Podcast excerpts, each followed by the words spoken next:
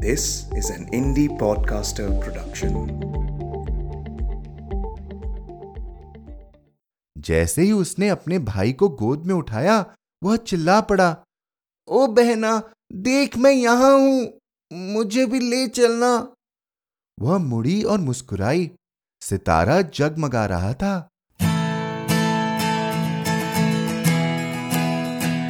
आप सुन रहे हैं कहानी जानी अनजानी पीयूष अग्रवाल के साथ। चलिए आज की कहानी का सफर शुरू करते हैं।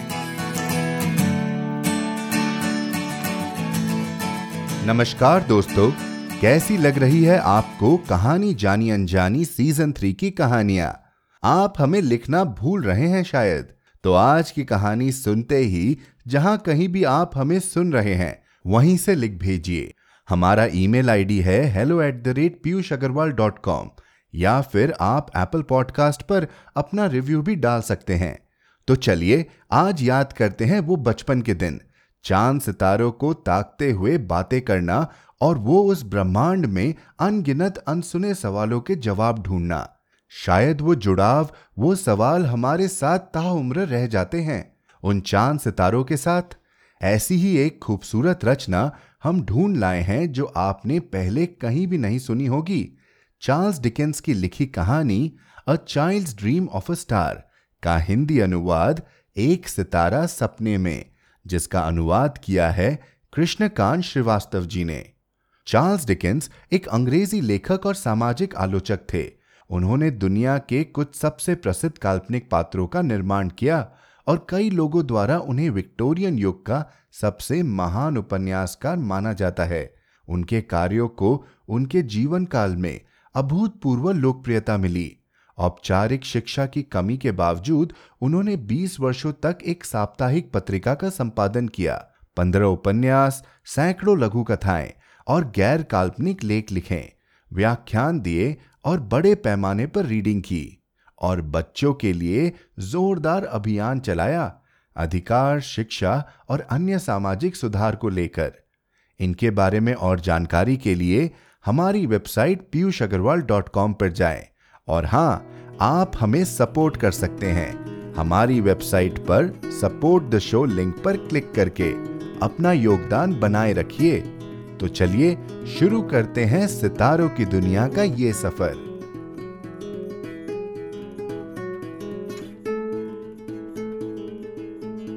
एक सितारा सपने में, चार्ल्स डिकेंस।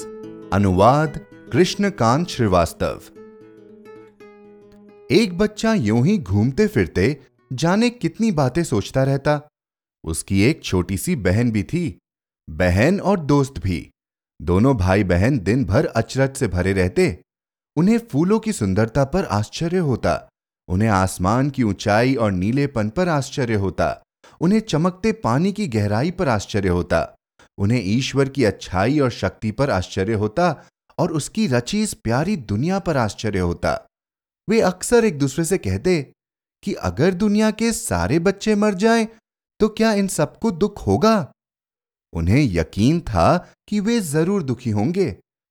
उन्हें लगता कि कलियां फूलों की बेटियां हैं और पहाड़ों से झड़ती छोटी छोटी धाराएं पानी के बच्चे, और रात भर आसमान में लुका छुपी खेलते हुए ये छोटे छोटे चमकीले कण मानो सितारों के ननिहाल हैं।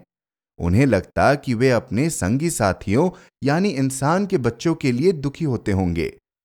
आसमान में एक चमकीला सितारा था जो हर रोज सब सितारों से पहले आ जाता, चर्च के पास वाली कब्रों के करीब। ये सितारा खूब बड़ा और सुंदर था। हर रात वे उसे देखते, खिड़की के पास हाथों में हाथ डाले। जो भी उसे पहले देख लेता वह चीख पड़ता, मैंने सितारा देख लिया। अक्सर वे दोनों एक साथ चिल्लाते, क्योंकि उन्हें अच्छी तरह से मालूम हो गया था कि यह कब और कहां निकलता है। जैसे वे इसके दोस्त बन गए थे। रात को बिस्तर पर जाने से पहले भी एक बार उसे जरूर देखाते, जैसे उसे गुड नाइट कह रहे हो। जब बिस्तर पर जाने के लिए मुड़ते तो कहते, भगवान जी, आप इस सितारे का ख्याल रखना। एक बार उस बच्चे की बहन कहीं से गिर पड़ी। गिरने के कारण वह नन्ही सी जान इतनी ज्यादा कमजोर हो गई कि रात की खिड़की पर खड़ा होना भी उसके लिए मुश्किल हो गया। उसका भाई उदास सा बाहर देखता रहता। जब उसे तारा दिखाई दे जाता तब वह अपनी बहन के पास आता और कहता, मैंने तारा देख लिया। उस पीले मुरझाए चेहरे पर एक मुस्कान खिल जाती और वह कहती, भगवान जी, मेरे भैया और उस तारे का हमेशा ख्याल रखना। जल्द ही वह समय आ गया जब बच्चा अकेला ही उस तारे को देखने लगा, क्योंकि उसका वह मासूम साथी चेहरा अब उस बिस्तर पर भी नहीं था। हाँ, कब्रों के बीच एक छोटी सी कब्र बन चुकी थी। जब सितारा अपनी किरणें बिखेरता हुआ आसमान में आता तो बच्चे की आंख आंसुओं से भर जाती। अब ये किरणें इतनी चमकीली होने लगी थी कि आसमान से धरती तक एक चमकते हुए रास्ते जैसी लगती। एक दिन जब बच्चा अकेले बिस्तर पर गया, उसने उस सितारे का सपना देखा। उसने एक ट्रेन को फरिश्तों के चमकते रास्ते पर ऊपर की ओर जाते देखा। देखते ही देखते सितारे ने खुलकर बड़ी सी रोशनी का रूप ले लिया। उसने देखा कि वहां और भी बहुत से फरिश्ते थे जो लोगों का स्वागत कर रहे थे। ये सारे फरिश्ते लोगों को चमकती हुई आंखों से देखते, नेह से चूमते और फिर उस विराट रोशनी की ओर अपने साथ ले जाते। बच्चा इतना खुश था कि खुशी से रो पड़ा। वहां कुछ फरिश्ते ऐसे भी थे जो उनके साथ नहीं गए थे। उनमें से एक को वह अच्छी तरह से जानता था, वही एक नन्हा बीमार चेहरा जिसे वह बिस्तर पर देखा करता था, अब जैसे चमक से भर उठा था। उसे उन सारे फरिश्तों में सबसे प्यारी अपनी बहन ही लगी। उसकी बहन ने फरिश्ता लोगों को बटोर कर लाने वाले सबसे बड़े फरिश्ते से कहा, क्या मेरा भैया अंदर आ सकता है? नहीं, उसने कहा। वह मुड़कर देखने लगी। बच्चा अपनी बाहें पसारे चिल्ला रहा था, मैं यहां हूं, मुझे भी ले चल मेरी बहना। उसे लगा कि वह सिर्फ धरती से ही नहीं, आसमान और सितारों से भी जुड़ा हुआ है। आखिर उसकी बहन अब फरिश्ता बन गई थी। इसके कुछ समय बाद उसके घर में एक बच्चे ने जन्म लिया और वह बड़ा भाई बन गया। लेकिन जल्द ही यह नया सदस्य भी अपना बिस्तर खाली छोड़कर चला गया। बच्चे ने फिर वही सपना देखा, वही खुलता सितारा, वही फरिश्तों की भीड़, वही इंसानों से भरी ट्रेन, चमकती आंखों से देखते हुए फरिश्ते। उसकी बहन के फरिश्ते ने सबसे बड़े फरिश्ते से कहा, मेरा भैया आ गया। फरिश्ते ने जवाब दिया, नहीं, वो नहीं, दूसरा। जैसे ही उसने अपने भाई को गोद में उठाया, वह चिल्ला पड़ा, ओ बहना, देख, मैं यहां हूं, मुझे भी ले चलना। वह मुड़ी और मुस्कुराई। सितारा जगमगा रहा था। धीरे धीरे बच्चा बड़ा हो गया।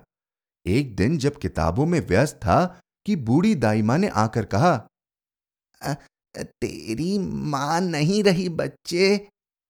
उस रात फिर से उसने वही सितारा और सपना देखा। उसकी बहन के फरिश्ते ने सबसे बड़े फरिश्ते से कहा, क्या मेरा भैया आ गया? फरिश्ते ने कहा, नहीं, तुम्हारी माँ। जोरों की एक चीख दिशाओं में बिखर गई, क्योंकि यहां आकर मां ने अपने दो बिछड़े बच्चे पा लिए थे। उसने अपनी मां, भाई और बहन की बाह खींचते हुए कहा, मैं यहां हूं, मुझे भी तो ले चलो। उन्होंने कहा, नहीं, अभी नहीं। सितारा चमकता रहा। फिर वह बुढ़ाने लगा। उसके बालों में सफेदी घिरने लगी। आग के पास कुर्सी पर गहरे दुख से घिरा हुआ वह गीली आंखों से बैठा हुआ था। तभी सितारा जगमगाया। उसकी बहन के फरिश्ते ने सबसे बड़े फरिश्ते से पूछा, मेरा भैया आ गया? नहीं, उसकी बेटी आई है। बूढ़े आदमी ने तीनों बच्चों में से अभी अभी मृत्यु हुई अपनी बेटी को देखा। वह सबसे अच्छी थी, सबसे अच्छी। उसने कहा, मेरी बेटी का सिर मेरी बहन के सीने से लगा है और उसकी बाहों ने उसे जकड़ रखा है। उसके पैरों में एक बच्चा है, बहुत पुराना बच्चा। मुझे आज भी उससे जुदाई का दर्द याद है। सितारा चमकता रहा। इस तरह वह बच्चा बूढ़ा हो गया। चिकना चेहरा झुर्रियों से भर गया। उसकी चाल धीमी और कमजोर हो गई। पीठ झुक गई और एक रोज जब वह अपने बिस्तर पर लेटा था तो उसके बच्चे चारों ओर खड़े थे। वैसे ही वह चिल्लाया, वैसे ही जैसे वर्षों पहले चिल्लाया था, मैंने सितारा देख लिया। उसके बच्चे एक दूसरे से बुदबुदाए, वे जा रहे हैं।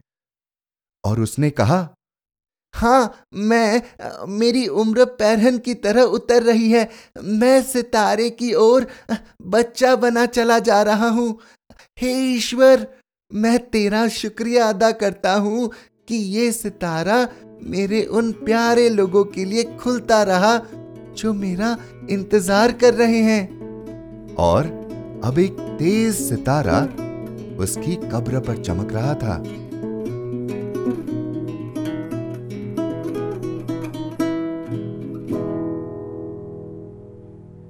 तो कैसा लगा आपको आज का एपिसोड? हमें ईमेल करके बताएं hello@piyushagarwal.com पर। आप जहां कहीं भी हमें सुन रहे हैं, सब्सक्राइब बटन पर क्लिक जरूर करें ताकि आप हमारी कोई भी कहानी मिस न कर जाएं। साथ ही एप्पल पॉडकास्ट और स्पॉटिफाई पर हमें रिव्यू और रेटिंग देना न भूलें। मिलते हैं अगले शुक्रवार एक और कहानी के साथ। कहानी जानी अनजानी पॉडकास्ट में अपना योगदान देने के लिए जाएं piyushagarwal.com पर और सपोर्ट द शो लिंक पर क्लिक करें। यह पॉडकास्ट आपके ही योगदान का नतीजा है। आज के एपिसोड की प्रोड्यूसर हैं देवांशी बत्रा। आप सुन रहे थे कहानी जानी अनजानी पीयूष अग्रवाल के साथ, जो कि इंडी पॉडकास्टर की एक पेशकश है। तो हम आपसे मिलते रहेंगे हर शुक्रवार। तब तक के लिए अपना ध्यान रखिए, स्वस्थ रहिए और मुस्कुराते रहिए।